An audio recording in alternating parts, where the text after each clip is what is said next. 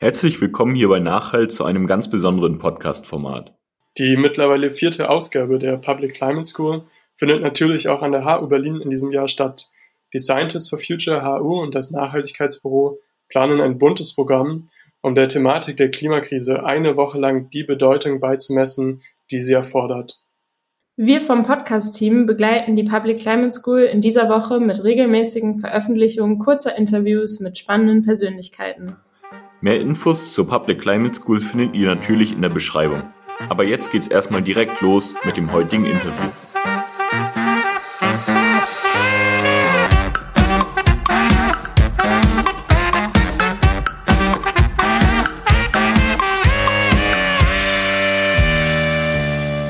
Ja, dann hallo hier beim Nachhalt-Podcast in der Public Climate School.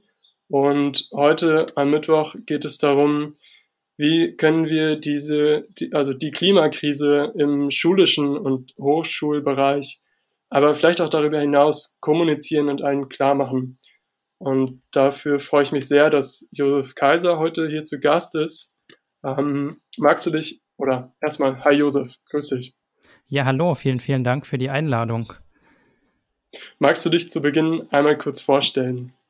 Ja, sehr gerne. Ähm, genau, ich äh, promoviere aktuell an der Humboldt-Universität am Geografischen Institut ähm, äh, und zwar dort konkret in der Abteilung Landschaftsökologie und beschäftige mich dort mit Zahlungen für Ökosystemdienstleistungen. Äh, das sind äh, anreizbasierte und mehr oder minder marktbasierte ähm, Instrumente in der Naturschutzpolitik, wobei mich da ganz besonders interessiert, inwiefern die Privatisierungstendenzen auch vorantreiben und äh, was es auch für Alternativen gibt, die weniger auf privaten Landbesitz auch setzen, so innerhalb dieses Themenfeldes. Das heißt, so Naturschutzinstrumente und Eigentumsstrukturen, das interessiert mich ganz besonders. Und auf der anderen Seite aber eben auch nachhaltige Hochschulen ähm, das äh, drückt sich beispielsweise darüber aus, dass ich äh, auch die letzten drei Jahre im Vorstand des Netzwerk N aktiv war, einem Verein, der sich dafür einsetzt, ähm, studentisches Engagement an den Hochschulen aktiv zu unterstützen und zu stärken, um letztlich den Druck zu, erhö zu erhöhen für die Hochschulen, ähm, da auch aktiv zu werden und nicht nur quasi zu forschen über Nachhaltigkeit und Klimawandel, sondern tatsächlich auch aktiv sich natürlich am Klimaschutz zu beteiligen, denn da sehen wir die Verantwortung. Äh, genau, seit zwei Wochen bin ich allerdings nicht mehr Teil des Vorstandes, freue mich aber weiter auch ehrenamtlich dann ähm, in anderer Rolle mit an Bord zu bleiben. Ja, schön, dass du dann hier bei Nachhall bist. Ich würde dann direkt gerne inhaltlich einsteigen, wenn es um die Agenda 2030 und die Bildung, also das SDG 4 geht geht es auch immer um das Stichwort BNE, Bildung für nachhaltige Entwicklung. Was, was, ist, was ist das eigentlich? Was ist die Bildung für nachhaltige Entwicklung genau und was bedeutet das auch für dich persönlich? Ja, die Bildung für nachhaltige Entwicklung ist ja auch ähm, quasi in aller Munde und gleichzeitig natürlich auch verschieden verstanden. Äh, für mich sind es vor allen Dingen zwei Aspekte, die da ganz besonders hervorzuheben sind.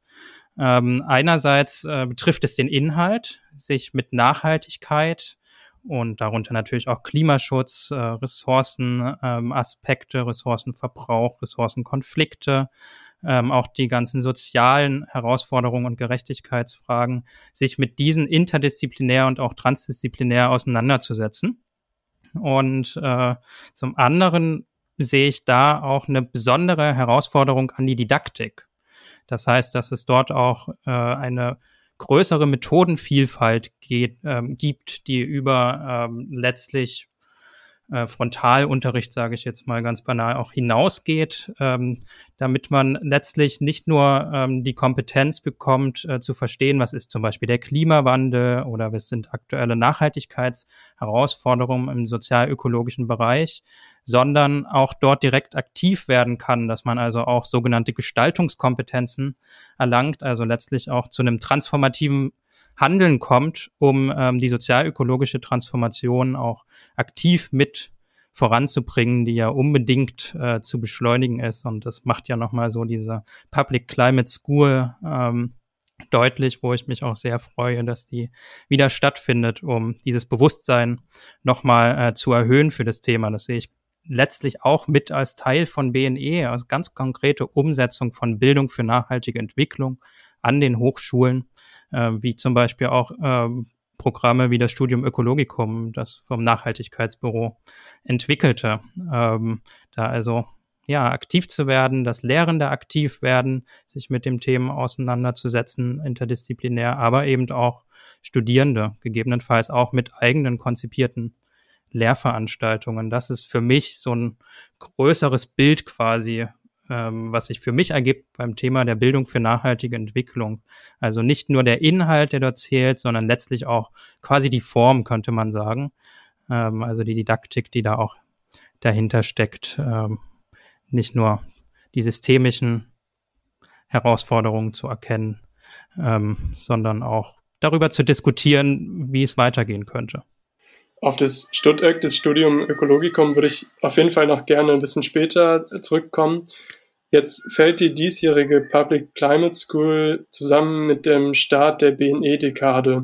2020 hat die UNESCO ihr Programm Bildung für nachhaltige Entwicklung gestartet, kurz BNE 2030. Was erwartest du von dem UNESCO-Programm BNE bis 2030? Was kann das bewirken? Ähm, ja, also ich äh, freue mich sehr, dass das auch wieder neu äh, aufgesetzt wurde, nachdem es ja letztlich ähm, schon auch innerhalb des letzten Jahrzehnts, was mittlerweile hinter uns liegt, ähm, eine entsprechende Dekade gibt und damit diesen Faden wieder aufnimmt und das eben auch global und verknüpft ja auch mit dieser großen Chance der Sustainable Development Goals, also der SDGs, der Nachhaltigkeitsziele der 17 und das äh, verbindet sich ja dann auch eben mit diesem SDG, Sustainable Development Goal Nummer 4. Ähm, dort wirklich auch im Sinne dieses BNE-Verständnisses, was ich gerade gezeichnet habe, ähm, auch tatsächlich aktiv zu werden. Die Sache ist natürlich die, wenn wir jetzt erstmal ähm, auf die globale Ebene schauen, ist es, denke ich, unglaublich wichtig, dass es diese Ziele gibt und ähm, dahinter sich auch Staaten versammeln. Gleichzeitig äh, ist dann letztlich natürlich die Frage der Umsetzung essentiell. Also was passiert dann eigentlich auf lokaler Ebene? Was passiert ähm, auf der nationalen Ebene? Hier gibt es ja auch einen nationalen Aktionsplan Bildung für nachhaltige Entwicklung, ähm, der äh, vom entsprechenden Ministerium für Bildung und Forschung auch entwickelt wurde und schon sozusagen eine erste Richtung vorzeichnet. Gleichzeitig sehen wir aber auch, hm, dass vieles daraus dann doch noch nicht umgesetzt wurde. Also der Druck ist einfach nicht groß genug. Es passiert quasi politisch ähm, nicht genug, das als Beispiel in den Hochschulgesetzen mit zu verankern, vor allen Dingen aber ähm, auch mit Finanzierung auszustatten. Denn äh, natürlich, das betrifft nicht nur Bildung für nachhaltige Entwicklung, wenn wir uns jetzt mal so auf diesen Hochschulbereich konzentrieren, dann betrifft es ja die Lehre allgemein, ähm, die natürlich gestärkt gehört und wo dann auch durch zusätzliche Förderung und Gelder eben auch die Möglichkeiten bestehen, dort neue Lehrkonzepte zu entwickeln. Und das wäre aus meiner Sicht eben auch noch ganz essentiell.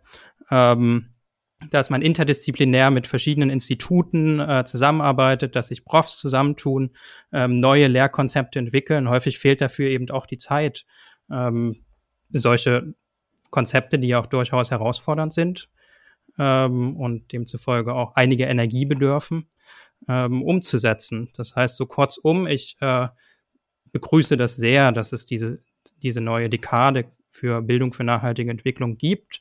Aber letztlich müssen wir natürlich dann darüber sprechen, wie wir wirklich in die lokale Umsetzung kommen, äh, damit nicht nur darüber gesprochen wird, sondern wir wirklich auch ins Handeln kommen, zumindest erstmal ins Handeln der Lehre und dann auch hoffentlich ins transformative Handeln für eine erfolgreiche sozialökologische Transformation angesichts der anstehenden Herausforderungen.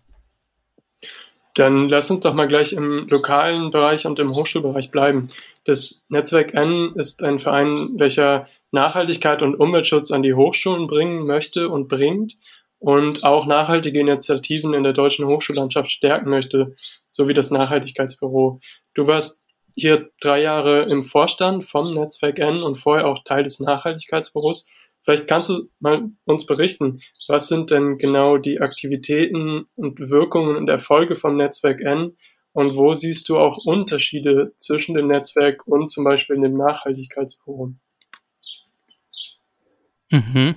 Ja, ähm, wenn wir erstmal quasi mit dem Nachhaltigkeitsbüro oder studentischen Initiativen beginnen, dann ist das genau dieser, dieser Punkt von Bildung für nachhaltige Entwicklung und lokales Engagement, lokales Umsetzen dieser Bildung für nachhaltige Entwicklung. Also das ist eigentlich der Ort, wo es tatsächlich passiert. Ähm, da sind also letztlich die Initiativen, die studentischen Initiativen, die sind die Treiber ähm, für Bildung für nachhaltige Entwicklung, für ganz verschiedene Projekte letztlich überhaupt eben äh, Hochschulen ähm, anzuschieben, wirklich über Nachhaltigkeit und Klimaschutz auch ganz aktiv nachzudenken.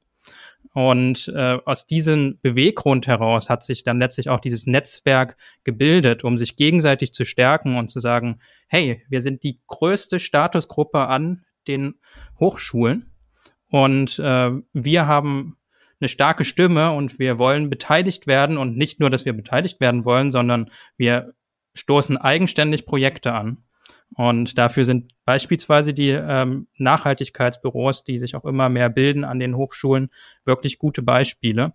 Und das ist quasi der Ansatzpunkt für uns als Netzwerk N, diese ähm, unterschiedlichen Erfahrungen, die dort gesammelt wurden, zu bündeln und zu bestärken. Und dazu haben wir das Glück, verschiedene Programme auf äh, den Weg gebracht äh, zu haben, die äh, beispielsweise auch vom ähm, Bundesministerium für Bildung und Forschung gefördert werden. Hier sei zum Beispiel das Wandercoaching-Programm äh, genannt, wo wir explizit Studierende aus diesen studentischen Initiativen ausbilden ähm, zu Coaches, die dann in andere Initiativen wiederum gehen und dort ihr Wissen über äh, Nachhaltigkeit an Hochschulen und die Erfahrungen, die sie gesammelt haben, eben auch weiterzugeben und gemeinsam mit den Initiativen zu überlegen, was sind eigentlich unsere nächsten Ziele, welche Projekte möchten wir umsetzen, wie setzen wir die am besten an, um und äh, wen möchten wir ansprechen und mit ins Boot holen. Und äh, das bringt mich gleich direkt zu so einem zweiten wichtigen Punkt, den ich durchaus zur Bildung für nachhaltige Entwicklung zähle, neben diesem Weiterbildungsaspekt unterschiedliche Akteure an einen Tisch zu bringen. Das ist ein zentrales Thema für das Netzwerk N.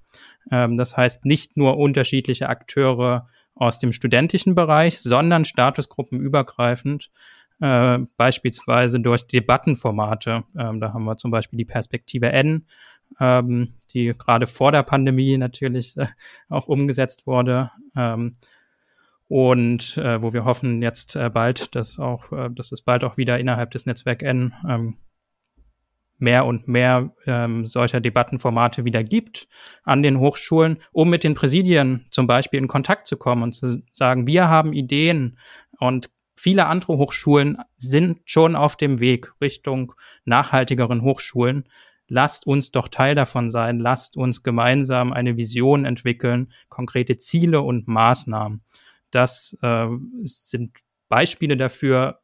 Ähm, darüber hinaus haben wir mit dem Projekt Klasse Klima in Kooperation ähm, mit der Bundjugend eben noch ein weiteres Projekt, wo wir auch direkt ähm, äh, Projekttage an Schulen unterstützen, äh, indem dort Lehramtsstudierende wiederum durch das Netzwerk N ausgebildet werden und dann mit der Bundjugend zusammen in äh, die ähm, Schulen gehen und äh, sich dort dann intensiver mit den Aspekten des Klimaschutzes und wie im Sinne, man nennt das auch diesen Whole Institution Approach, ähm, wie man eine gesamte Institution äh, nachhaltiger gestalten kann.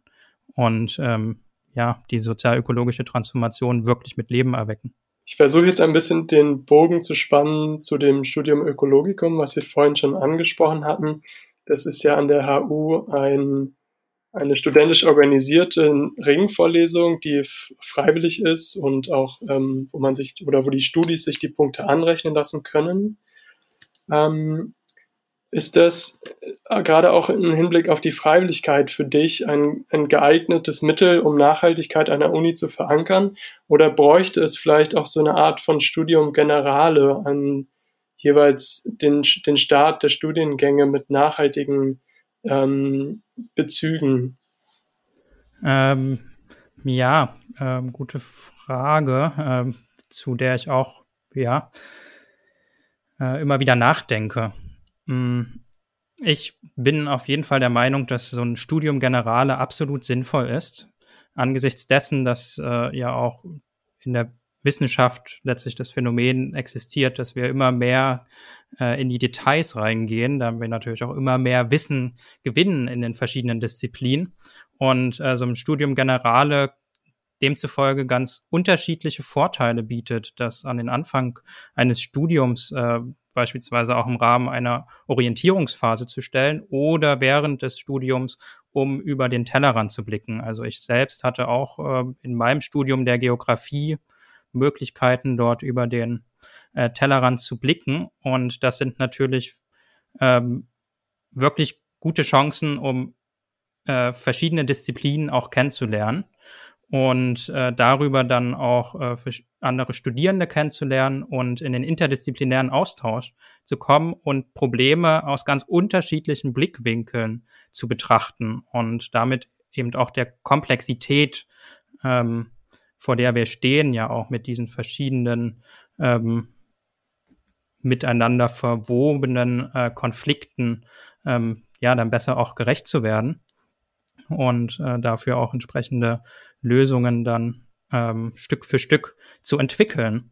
Äh, gleichzeitig äh, sehe ich aber auch die großen Chancen ähm, von so einem Programm wie dem Studium Ökologicum, also einem, ähm, wie ja schon beschrieben, äh, fachübergreifendem Programm, wo es explizit um sozial-ökologische Aspekte der Nachhaltigkeit äh, geht, äh, wo verschiedene WissenschaftlerInnen ähm, ihre Perspektiven reingeben an ähm, eine interdisziplinär zusammengesetzte ähm, Studierendenschaft. Und darüber hinaus sehe ich quasi nicht nur diese Chance mit so einem Studium Ökologikum, das ist mir nochmal ganz wichtig zu betonen, sondern auch ähm, dort die Studierenden aktiv mitzudenken. Zum Beispiel durch äh, Programme wie äh, die Projekttutorien an der Humboldt-Universität, äh, wo sich Studierende drauf bewerben können mit einer eigenen Idee für eine Lehrveranstaltung, die über ein Jahr hinweg dann läuft und wo wiederum Studierende ganz unterschiedlicher Fachbereiche äh, dran teilnehmen und auch dafür Studienpunkte erwerben, aber eben vor allen Dingen gemeinsam an einem Projekt arbeiten. Und ich finde das ein ganz tolles Konzept. Ich habe auch selbst ähm, so ein Projekttutorium äh, vor einigen Jahren äh, mal angeboten. Es ist äh, super, um eigene Lehrerfahrungen zu sammeln. Es ist super, um Lehrkonzepte eben auch selbstständig zu entwickeln und eben fachübergreifend in den Austausch zu kommen. Und das bedeutet für mich eben dann auch Bildung für nachhaltige Entwicklung. Deshalb um nochmal zurückzukommen zu dem Anfang, was für mich Bildung für nachhaltige Entwicklung, es ist eben nicht nur unterschiedliche Fachbereiche an einen Tisch zu bringen, sondern es ist auch neue Methoden auszuprobieren, neue, vielleicht auch mehr Statusgruppen übergreifende Lehrprogramme mit auf den Weg zu bringen. Also man kann dort ganz vielfältig denken und äh, ich glaube, man darf das absolut nicht unterschätzen, was das für ein Potenzial freisetzt, ähm, wenn man als Studi selbst eine Idee verwirklichen kann ähm, und damit eben auch erfährt, was man da auch an Projekten umsetzen kann, Neues dabei lernt und ja, dadurch auch jetzt nicht in jedem Falle Bildung für nachhaltige Entwicklung ähm, voranzubringen. Das kommt ja auch immer auf die verschiedenen Themenbereiche an, aber ich finde schon allein dieser, dieses Konzept, dass Studierende eben Lehrveranstaltungen entwickeln, ein ganz starkes, was ähm, finde ich noch viel mehr Unis mit in den Hinter also mit, mit aufnehmen sollten als Idee. Und das auch zu verknüpfen mit zum Beispiel so einem Studium Ökologicum, ähm, finde ich dann sehr, sehr stark, ähm, weil es ja so unterschiedliche Perspektiven zusammenbringt. Ja, Das ist ja fast schon ein, ein schönes Schlusswort ge äh, gewesen. Ich habe noch eine letzte Frage für dich zum Ausklang. Und zwar würde ich gerne noch mal kurz auf Wissenschaftskommunikation generell zu sprechen kommen. Das ist ja jetzt ein, ein Riesenthema und gerade auch in der Pandemie ein ganz großes Thema gewesen. Ich denke da zum Beispiel an den Coronavirus-Update-Podcast von, von, und mit Christian Drosten unter anderem. Ähm, aber natürlich auch im Bereich Klimawandel und nachhaltige Entwicklung. Was macht denn eine gute Wissenschaftskommunikation für dich aus? Und wie kann sie auch in Bezug auf Bildung für nachhaltige Entwicklung vielleicht noch besser gelingen? Ähm, ja, das äh, ist natürlich wirklich ein sehr, sehr breites Thema, ähm, über das man letztlich auch sehr, sehr lange natürlich sprechen könnte. Ähm, ja. für, für, für mich ist ähm, gelungene Wissenschaftskommunikation ähm, die, die zum einen unterschiedliche Zielgruppen ähm, explizit auch in den Blick nimmt. Ähm, dann das macht natürlich einen starken Unterschied, ob es jetzt um ein Studium Ökologikum geht, was ähm, an ein bestimmtes Publikum innerhalb der Hochschule gerichtet ist, oder ob wir an die breitere Öffentlichkeit denken. Ähm, das heißt, einerseits müssen wir sehr auf die Zielgruppen ähm, achten. Auf der anderen Seite spielt natürlich auch das Wissenschaftsverständnis eine ganz entscheidende Rolle dabei, ähm, wie letztlich dann auch Wissenschaft kommuniziert wird. Ähm, das erleben wir ja auch ganz stark innerhalb der äh, Corona-Krise, ähm, dass es da auch immer große Herausforderungen gibt und natürlich auch immer sehr umstritten ist, wie stark sich eigentlich die äh, Wissenschaft in die Politik einmischt oder gerade eben nicht einmischt.